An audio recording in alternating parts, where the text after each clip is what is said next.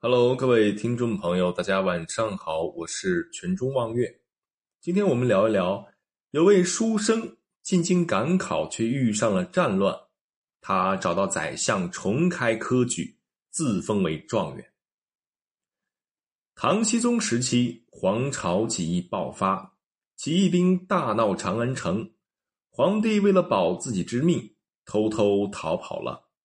当时举国上下战乱纷飞，朝廷内外也是一片狼藉，各大臣子明争暗斗，勾心斗角，想方设法的陷害别人来保全自己。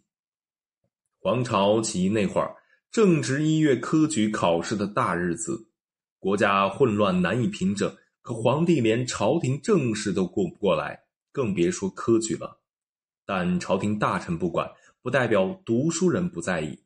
比如唐朝的这位读书人陆乙，就非常重视他的这次考试。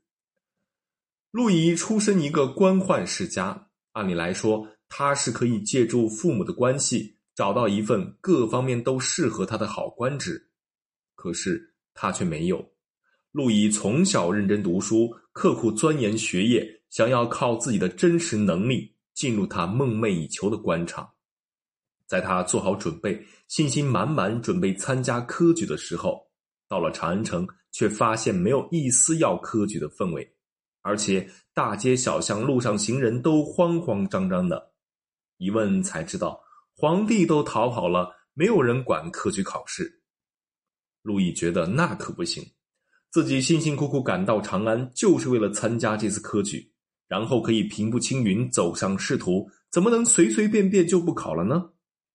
陆毅到处打听咨询，认识了在皇帝身边办事的小秘书中书舍人郑损，两人一番交谈，郑损觉得陆毅是个善于言谈、潜力无限的小伙子。很是不错，便推荐给了宰相韦昭度。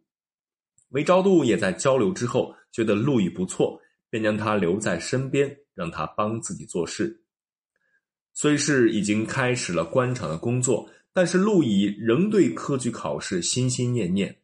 到了六月份，他便跟宰相再次提出恢复今年一月份未考的那次科举考试。宰相一听也不无道理。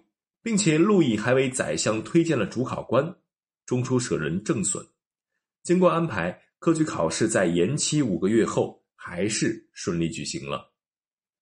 郑损知道是陆毅向韦昭度提出让自己当主考官，于是收完卷子后，郑损便提出让陆毅来负责阅卷工作。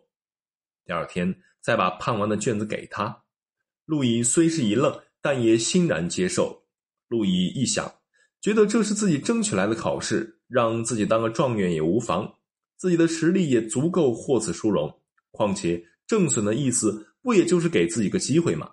于是，在书写录取名单时，陆毅大笔一挥，让自己成为了那次科举考试的榜上状元。